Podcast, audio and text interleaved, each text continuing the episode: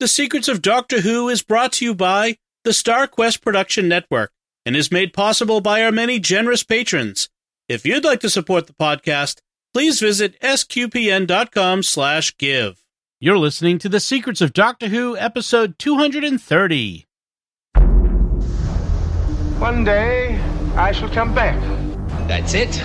I've been renewed. is when a Time Lord's body wears out, he regenerates. I'm a Time Lord. I'm not a human being. I walk in eternity. Braveheart, Tegan. Change, my dear, and it seems on a moment too soon. Unlimited rice pudding. Position healers. Wearing a bit thin. Fantastic. I am Scottish. I can complain about things. Ta-da! Ooh. Should be fine.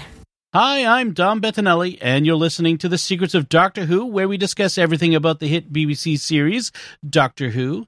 And today we're discussing the 11th Doctor story, Closing Time. I have that song stuck in my head now. Joining me today on the panel are Father Cory Sticha. Hi, Father Cory. Uh, hi, Dom, and yeah, me too. yeah, Jimmy Akin. Hi, Jimmy. I'm lucky I don't know that song, so it can't be stuck in my head. Yeah, it's not a, it's not the greatest song ever. Uh, folks, follow the Secrets of Doctor Who in Apple Podcasts, Google Podcasts, Spotify, Stitcher, TuneIn, iHeartRadio, your favorite podcast app, or on the SQPN YouTube channel, where you should also hit the bell to get notifications.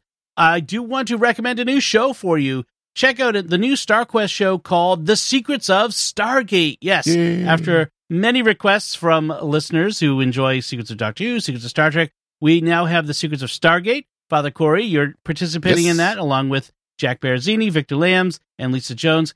And uh, yeah, with the, with the first episodes are dropping, and we're going to be going through this uh, Stargate, SG One, Atlantis, everything. So um, Yeah, looking we're going forward right down that. the right down the line. Uh, having a lot of fun doing it. Uh, it's quite the cast. We're all geeking out, and Jack's in there going, "Wait, what?"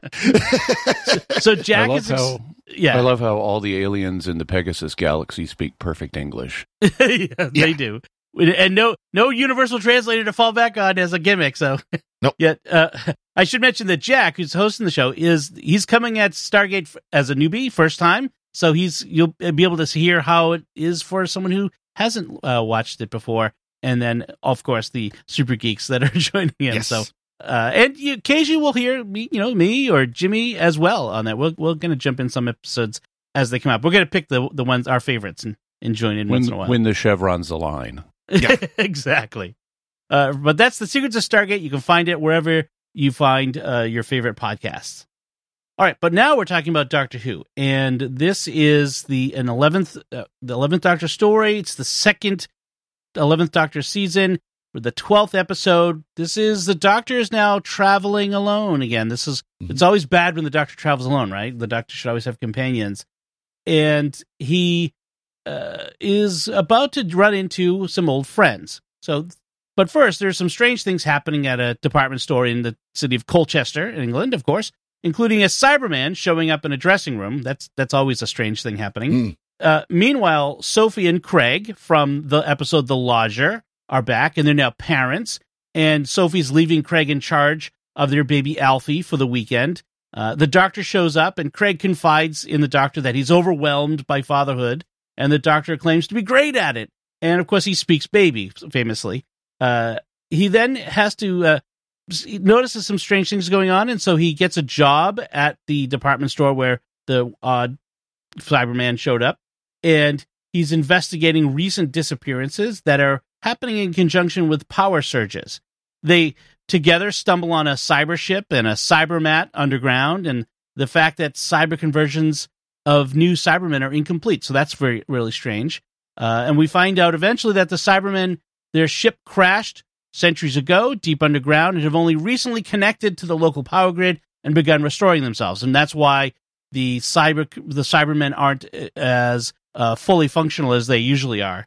Uh, the Doctor goes in alone. He's captured, and Craig comes to the rescue of the Doctor, but is assimilated. But the assimilation fails when his son Alfie starts crying for him. His love, fatherly love, overcomes his cyber conversion, causes a feedb- feedback loop in the cyber ship, uh, and that explodes. And uh, the doctor admits he's on a farewell tour, and tomorrow is his last day. He's uh, about to head to America.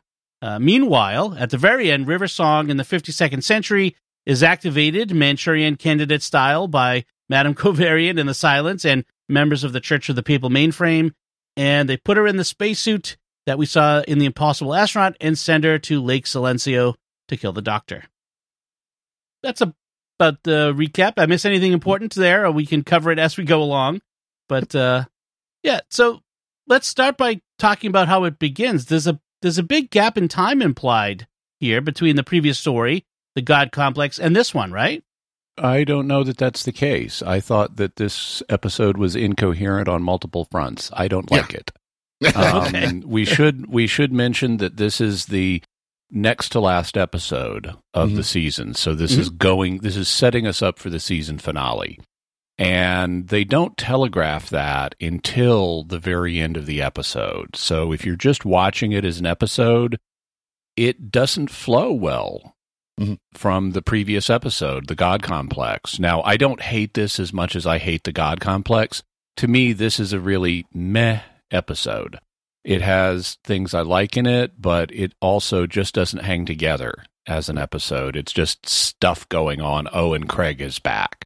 The mm-hmm. fact that Craig is back is the most notable thing of the whole episode that we get to see Craig again and he officially transitions into companion role. So he's mm-hmm. now an official companion. And that's the key thing that's happening here. Everything else is just excuses to make that mm-hmm. happen. And the problem is, or part of the problem is, that the doctor is such a downer in this because at, at at the end of the previous episode, you know, he dropped Amy and Rory off and he said, "I'll be back, don't worry." So we you know, we had no reason to worry. He said not to worry. You know, he's going to continue to adventure with Amy and Rory. But then at the beginning of this episode, he's acting, he claims to have just shown up at Craig's house for a uh, social call. Mm-hmm. And I do like one line at the beginning. He, he when he shows up and knocks on Craig's door, he's like, "Oh, you've redecorated. I don't like, I like it,", it. which is a second Doctor line from the um, from the tenth from the uh, tenth anniversary special, The Three Doctors. Uh, so I like the call back to that, and then I love Craig's follow up. It's a different house, so of course it looks different. But he shows up claiming he's just on a social call, and he's about to go witness some amazing, spectacular celestial phenomena out in space. And he starts noticing that there's something weird going on in Craig's neighborhood, and he's resisting the urge to investigate it.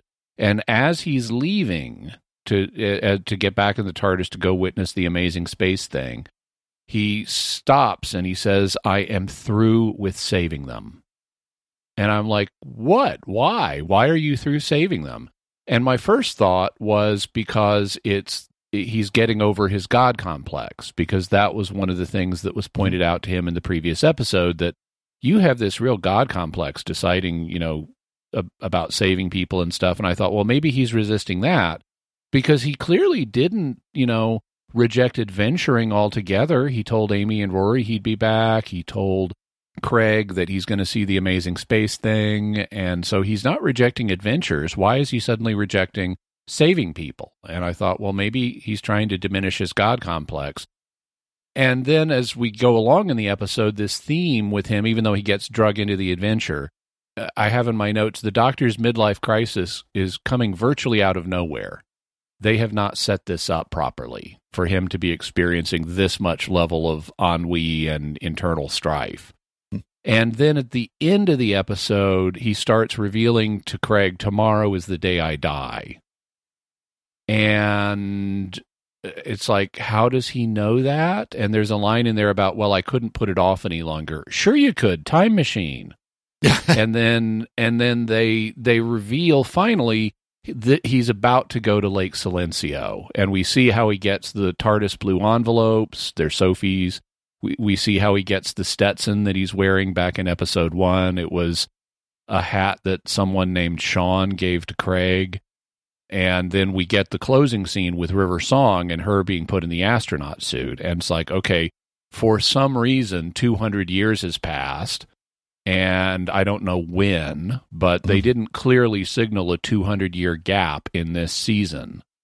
And so I don't, I, Well- this is coming out of the blue to me. Yeah, it would have to be between when he drops off Amy and Rory and and here, like between Would it? these two episodes. How Well, do we know it's not in in unseen gaps in the Amy Rory cycle? Because he doesn't he doesn't age. right? Yeah, I mean he, he they're not with him every single second, and so I mean Big Finish does that all the time, inserts hidden episodes between other stories. So I don't know how the 200 years has passed, but they didn't signal at the beginning of this episode that 200 years has passed. No, So all this is coming out of nowhere to me. Yeah. Well- right. It it's added in. It was. a- I mean, it just feels like it's added in by you know by Moffat. Right. They did imply that some time has passed because they show all of a sudden Amy now is like this model for some makeup or perfume or yeah Petrichor, Perfume. the Perfume. smell of the the smell of earth after rain Yeah. from uh, You know- from a couple episodes ago. Doctor's And that- wife. Yeah. and that The- she's and, and that the girl who's waiting. yeah and that she's been doing it for a while because she's recognizable like this little girl comes up and asks for her signature you know her autograph you know so I mean Mm-hmm. they've shown that some time has passed, but no, they haven't made it clear that the doctor is so much older now. And I don't know. It, it this is this is an episode that when I when I first started watching it, rewatching it here, it's like, well, why? I know this episode annoys me, but I can't remember why. Mm-hmm. And I'm watching it, and it's just like, okay, it's a fun episode. Craig is being Craig, and the baby's Storm Stormageddon is cute, and Yes. you know the doctor's being the doctor. Okay, this is fine. And then there's a line about partners and companions, and from there it goes downhill very quickly. But that's another Yeah. story altogether. Yeah. It's just it's. I agree with you, Jimmy. It really is. It's incoherent. It really. It, it it's clear it's meant to be a bridge episode from God Complex to the final episode. It's meant to be a let's get things set up for the final episode. And it's meant to do it in a way that's supposed to be kind of tongue in cheek and funny. And oh yeah, Craig's here, and we have laughs, and Craig's being, you know, James Corden's being James Corden, and you know, but it really doesn't do it very well. Yeah, the I think there's a problem with this episode in the, on the writing level that is it goes in a couple of directions. One of them, it, so I a while back, but back before Solo, a Star Wars story came out, Mhm. I saw some YouTube film critics discussing it and what they expected to happen. And they expected it to have not just fan service, because you expect some of that, but explaining minute details that nobody really cares about. You know, um, it's like, oh, we're going to get to see where the dice in the Millennium Falcon come from, and we're going to get to see the game where Solo wins it from Calrissian, and we're going to get to see the Kessel Run, and it's going to have a bizarre explanation for the parsecs and stuff that doesn't make any sense, and and it's just going to explain every last little thing about Han Solo to set up his, hi him as a character in A New Hope, and, it, and then it did exactly that. Mhm. And and I think that this episode tries to do the same thing and deflates the impossible astronaut and the series arc in the process because I don't really need to know where the doctor got the TARDIS blue envelopes. Hmm. and I don't really need to know where he got the Stetson. It actually, they had a perfectly good explanation at the beginning of The Impossible Astronaut where I could believe there was a 200 year jump because suddenly the doctor comes out of nowhere and they haven't had contact with him for a while. And now he's wearing a Stetson and acting differently. Okay, 200 year jump explains that. Mhm. But then in this, they connect it up to where he's on the verge of going there. And now I get all this detail that I don't need about where these things came from. So the TARDIS envelopes are now m- less mysterious, you know, uh, because now I know where they came from. The Stetson is less mysterious because now I know where it came from. And they then, in the final episode, which we haven't watched yet, they're going to walk back the his resolution to go to his death Mhm. because it's going to turn out he's going to start resisting going to his death again, and it's going to take the death of the brigadier to make him go. And so, why then have this episode to set that up if you're just going to reset it up next episode? If you want to do a light comedy episode about the doctor and Craig and a baby, great, do that. Mm-hmm. So don't encumber it with the doom and gloom of the passing season arc. You don't need to do that. Let it stand on its own. We should mention, by the way, the baby's official name is Alfie, but he prefers to be called Stormageddon Dark Lord of All. Yeah. Right. Right. And that, that was that cute. Is, that is one of the enduring uh, little bits that fans really enjoy was that the doctor reveals that he speaks baby and, and spends the episode interpreting, translating for Alfie uh, things like, yeah, he he he says, "Mom, you're you and I are not mom, and everyone else are peasants." So really, yeah. I like that bit. Also, the doctor's very good with babies. He shushes them, and they go they go quiet. And he says, "It's about intelligence. You know, if if you have a lower develop, lower developed intelligence, you can do that once." and then he does it to Craig, and then he does it to the shop girl actually several times, which I thought was was kind of a little funny gimmick. I was going to mention the, the the setting of the department store, which is a setting that we've had before in New Who, which was when Rose, Rose. the original Rose episode, yep. and it kind of sets up this like this thing that Doctor Who does a bit, which is you know, finding horror or scary bits in the most mundane places or things. Like a department store is a mundane sort of place, mm-hmm. and so you know, what if there was a malevolence at work underneath, literally in this case, the department store. So I thought I thought that was an interesting uh, that they went back to that in this, and I think in general it worked kind of interesting. I like the the doctor working in the department store in the toy department because where else of would course. the doctor work? And which where he has a is demonstrating a toy robot dog called Yappy that's not as much fun as he remembers robot dogs being. Nice callback. Mm-hmm. and uh, yeah, so th- uh, those are some good things. Uh, also, everybody in the department store loves the doctor. Mm-hmm. And Craig actually points it out. He says, "How do you do that? It's a it's a power, isn't it? Some sort of weird alien hypnotic power. I bet you excrete some sort of gas that makes people love you." Which is was I thought it was a a funny little dad line. So, uh, but uh, there's mm-hmm. there's some there's some fun bits in it. Uh, there's a Star Trek reference that they make when they get transmatted into the cyber ship, and so there's some things like that that I really enjoyed. There, notice the commonality, by the way, between this and the Lodger, where everybody Craig knows loves the Doctor, and yes. Craig feels left out. So that's a, another common element. The problem is, I just don't love this the way I love the Lodger. The Lodger is a great episode, and I I tried to think about what is it that isn't working here that does work in the Lodger, and part of it is uh, the humor doesn't come off as well. Craig has this kind of inferiority humor going on where he's, you know, kind of the the one left out, but he's the main plot driver and so we're focused on him. We're heavily invested in his emotions and and so you empathize for him as he is this awkward guy.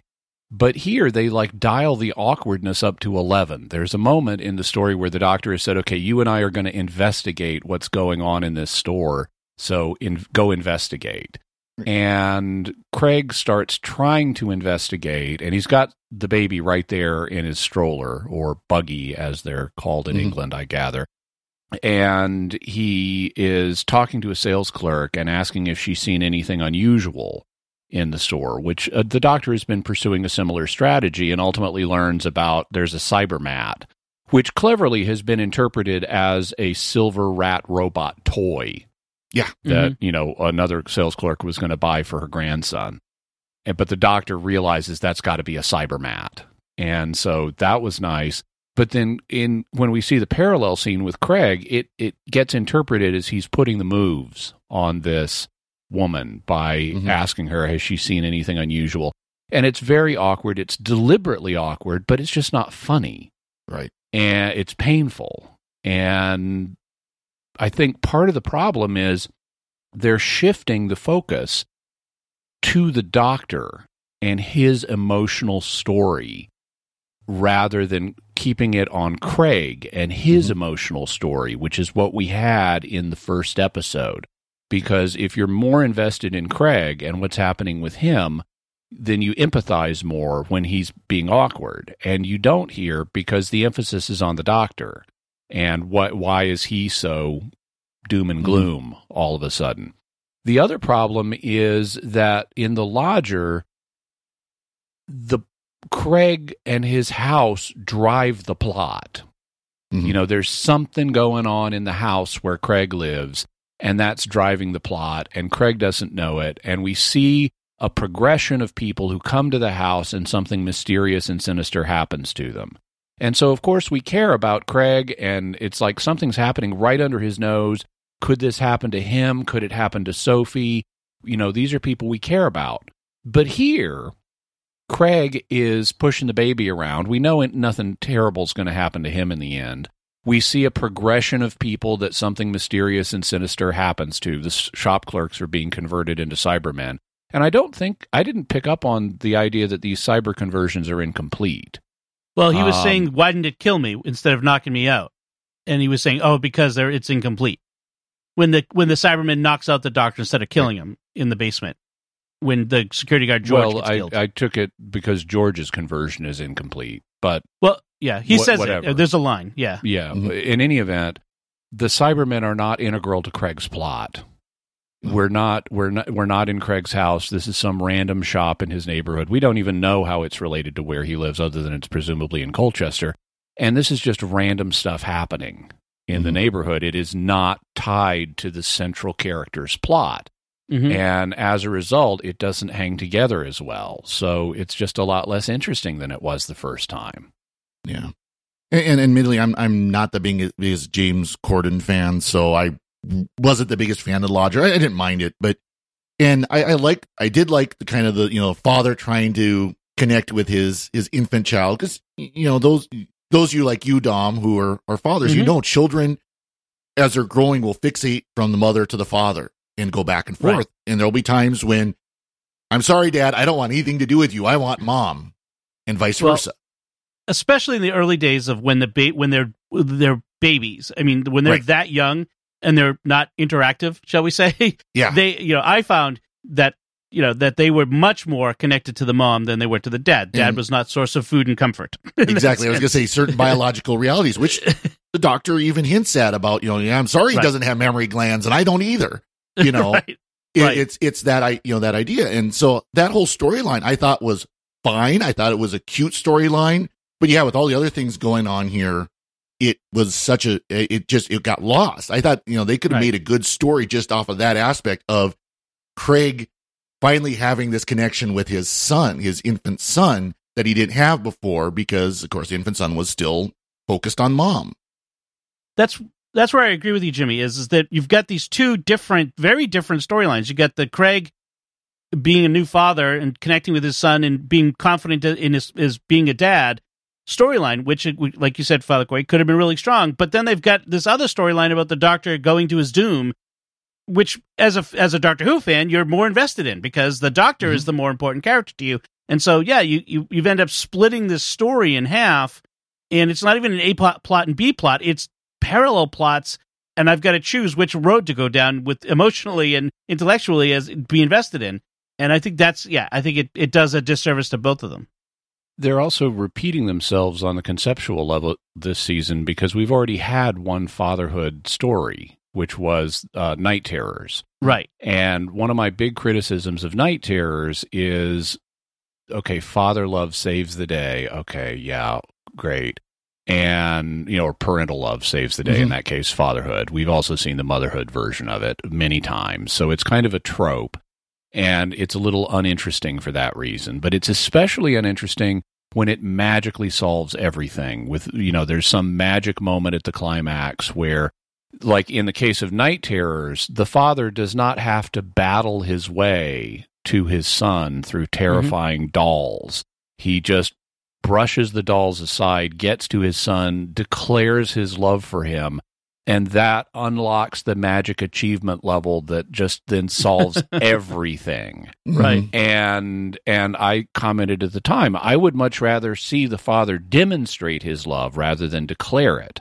Um, you know on the show don't tell principle. If he had to battle his way to his son to save him and we skipped out on the i love you so much stuff it would have been much more dramatically effective. Well, early on in this episode, you know, there is danger where like the cybermat is running around and trying to harm the doctor and Craig Mhm. and the baby is there and has to be protected. And also the sonic screwdriver for the first time I think ever becomes a literal blaster Yeah. that's firing bolts of energy at something. It's like you didn't need to do that. I mean, it's always been sufficient for you to just wave it at a device, even frantically wave it at a device, and the device deactivates. I don't need to see a laser bolt go in there. But Craig is engaged in those scenes. He's trying to protect himself and the doctor and Alfie. And I have in my notes Craig demonstrating father love better than the last guy. Mhm. Mhm. And that was true at that point in the episode. But then when we get to the climax of the episode, they are cyber converting Craig, and the doctor is pleading with him to just remember you can fight this, remember who you are, blah, blah, blah. Rem- think of Sophie, think of Alfie.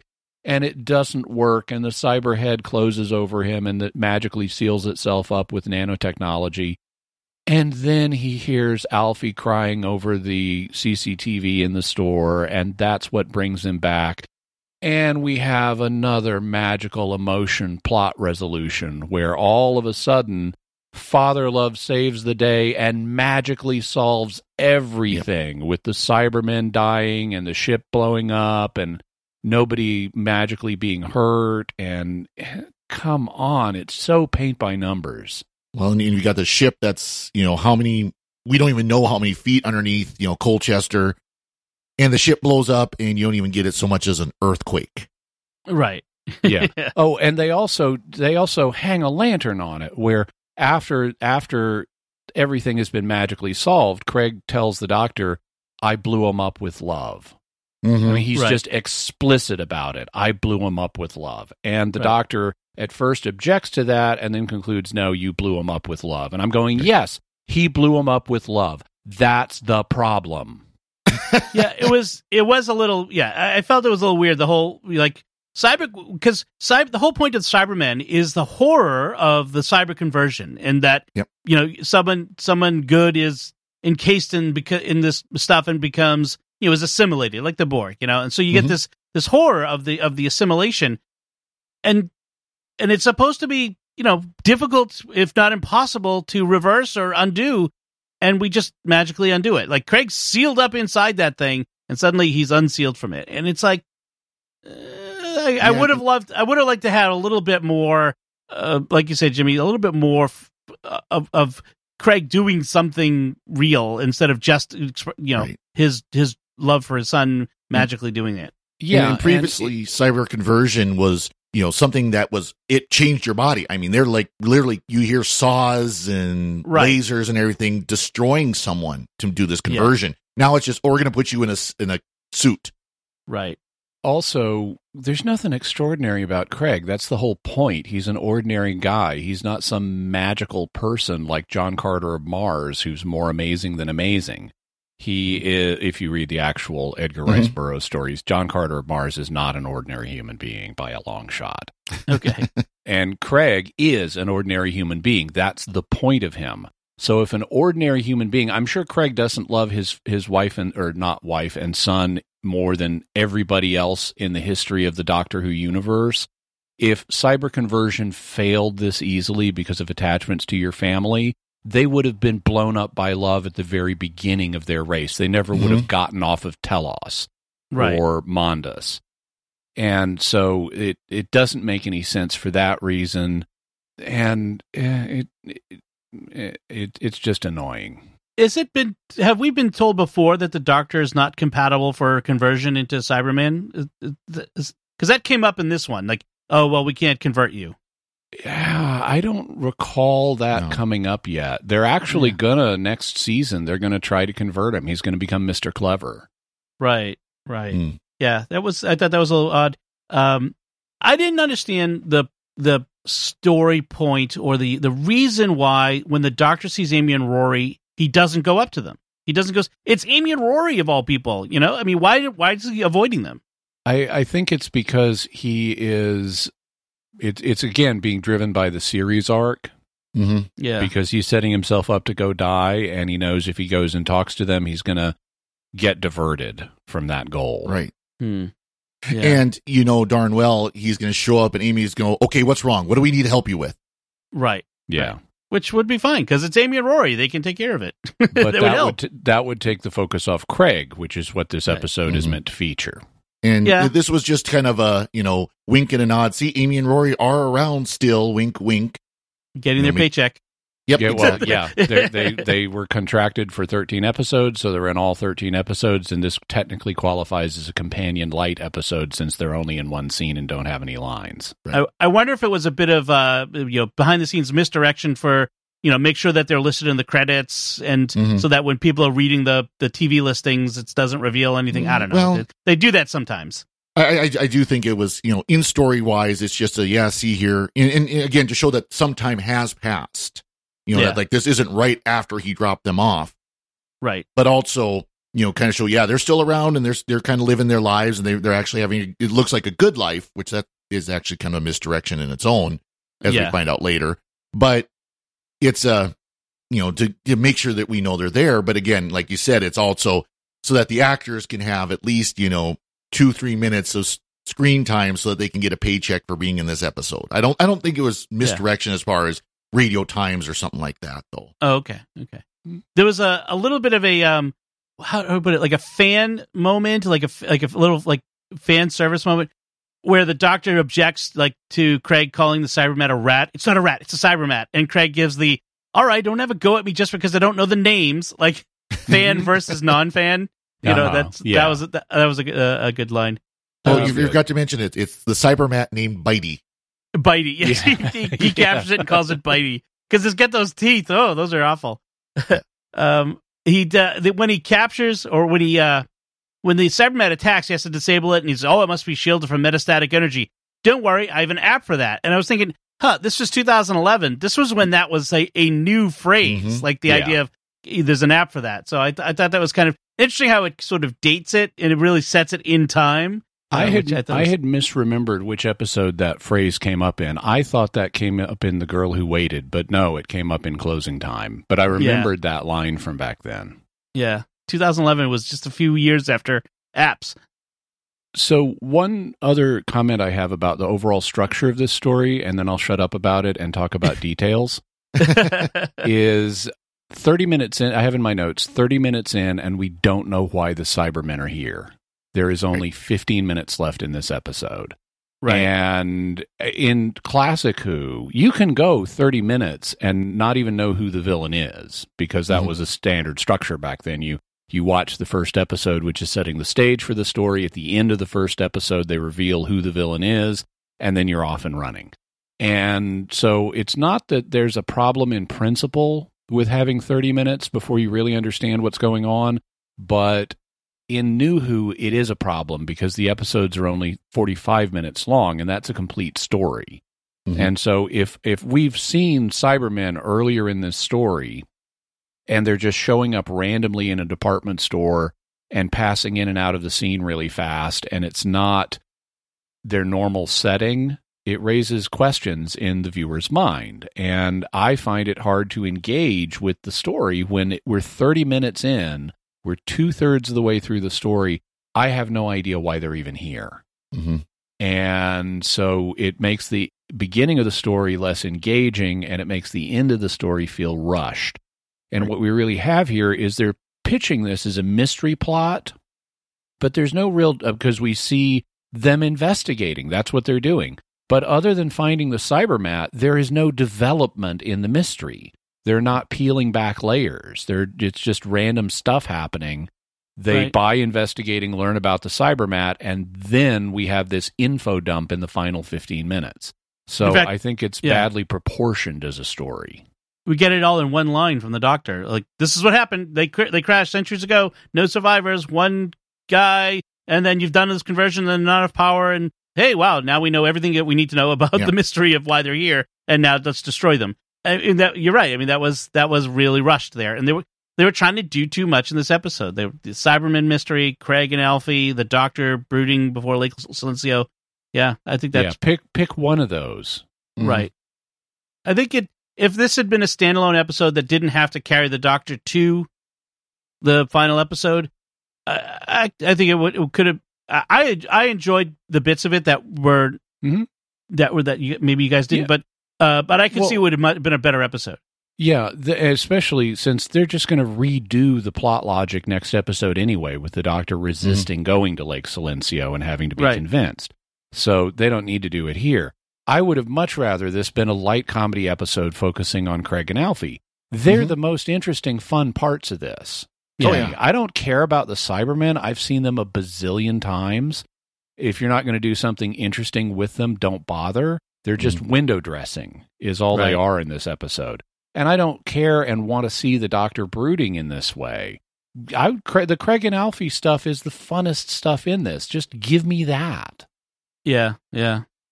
But so uh, we a couple details just to throw in at the end. Alfie, when Sophie comes home and she's suspicious that something's been going on, and Craig's trying to hide it, and Alfie reveals Doctor Who. Says, yeah, and he doesn't just say Doctor. He says Doctor Who. yes. So that that that that reveals to, to uh, Sophie something's been going on. So I had a I had a thing about the whole Madame Kovarian River thing at the very end, that last uh, uh, scene. Yeah, suddenly we, the suddenly the episode becomes interesting again. Mm-hmm. Well, well, one of the things that comes up for me is like the whole the whole thing was this river has been created by this alliance against the Doctor as a weapon to use against the Doctor to to stage her to program her and then stage her inside the suit in Lake Silencio, ready to kill the Doctor. Except what we're told is is that River is knocked out, put in the suit, and the suit is automated. Well, like she's okay, not, yeah. Mm-hmm. And it's like, what? Why do we need River at all in this scenario? And I, I, that might be a bit of a criticism for next the next episode, I suppose. But it it kind of came up to me in this one too. Uh, yeah, they and we can talk about that next time. But the suit obviously isn't fully automated because of what River chooses to do next yeah. episode once she's inside the suit. So it's it's not fully automated, but still there is a question: Why do you need River if you could just have a robot do this? Mm-hmm. Right, right, yeah. That that yeah, it, it seems contrived, but but um, uh, that last few minutes with River and Madame Kovarian in the suit. Okay, now that's interesting. I mm-hmm. like that. That's much more engaging than what we've seen thus far. And we get uh, Kovarian uh, reciting the uh, nursery rhyme from Night Terrors. The tick tock goes the mm-hmm. clock. Mm-hmm. Uh, we get that as well.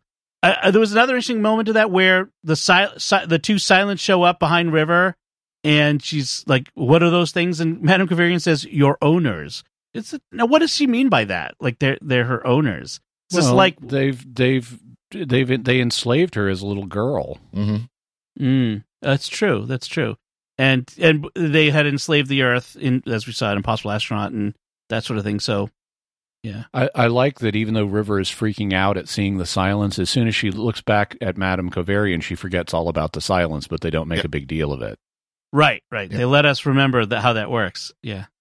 So, anything else you, you all, you all uh, other details you want to talk about in this episode? Just one one small uh, detail I kind of got a kick out of is you know the doctor's starting to work in the, the the shop and he's got the name tag says the doctor and he says it's in case I forget my name that happens sometimes. Yeah, that was a great line.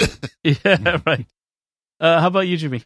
Um, there's a bit where the doctor is alone with Alfie, and he's he's trying to cal- you know keep him calm and stuff, and he's talking to him, and he's talking about how Alfie, you get to live this normal human life now, and he starts listing features of a normal human life like mortgage repayments and other stuff, and right. throws throws in nagging sense of persistent spiritual emptiness. and I'm, I'm, I'm going like yeah, if you're a secular European that's lost your Christian faith, yeah, you will have that. Yeah, okay. Exactly. Not all humans have that though, but I guess if you're that type of human being, uh, yeah, you would have that. That's right. but that's that right. says more about the writer to me mm-hmm. than about human experience. Mm. The other thing I wanted to just stress is I don't actively hate this episode like I actively hate the God complex. Mm. This is not offensive. I, I think it's just flawed. And there are parts of it that I really like. Like, like I said, I would have loved for this to be a light comedy episode that showcased Craig and Alfie. Mm-hmm. Uh, because they're the most fun stuff in this. Some of the stuff with the doctor, you know, the some of his lines, like the one Father just cited and the one I cited at the beginning about you've redecorated. There's fun stuff there. I just wish that they had focused on the fun stuff instead of the irrelevant cyber stuff and the doom and gloom, unnecessary doctor going to his death stuff that they're going to redo next episode anyway. Right. This was written by the same guy who did The Lodger, so so it, interesting. Mhm. You know, it, that makes sense to have the the guy who created these characters redo them. And we may not in, want to entirely blame him because undoubtedly he was given a remit by Steven Moffat to, Oh yeah, you know, write it with the Doctor being all existential crisisy. And then Steven Moffat would have come in and further modified it to set it up for the finale. So yeah. we can't blame the author entirely for this mess. Right, right, right. Okay, so uh, if there's nothing else, I think we should wrap things up there. Uh, we want to take a moment to thank our patrons who make it possible for us to create the Secrets of Doctor Who, including Devin T, George and Wanda, Samuel K, Jackford K, Denise L, and Christian K. Their generous donations at sqpn.com slash give make it possible for us to continue the Secrets of Doctor Who and all the shows at StarQuest. You can join them by visiting sqpn.com slash give. We'd also like to thank Victor Lambs, who edits the show for us every week. And don't forget to check out the new show, The Secrets of Stargate. So that's it from us. What did you think of closing time? You can let us know by commenting on the show at sqpn.com or the Secrets of Doctor Who Facebook page or send an email to Doctor Who at sqpn.com. We'll be back next time when we'll be discussing the second Doctor story, The Ice Warriors. Until then, Jimmy Akin, thank you for joining me and sharing the Secrets of Doctor Who. Thanks, Dom. Father Cory Sticha, thank you as well. Thank you, Dom. And once again, I'm Dom Bettinelli. Thank you for listening to the Secrets of Doctor Who on StarQuest. And remember, you do have a lot to look forward to as an adult, a normal human life, mortgage repayments, nine to five, a persistent nagging sense of spiritual emptiness. Save the tears for later, boyo. Right. This is going to be fun.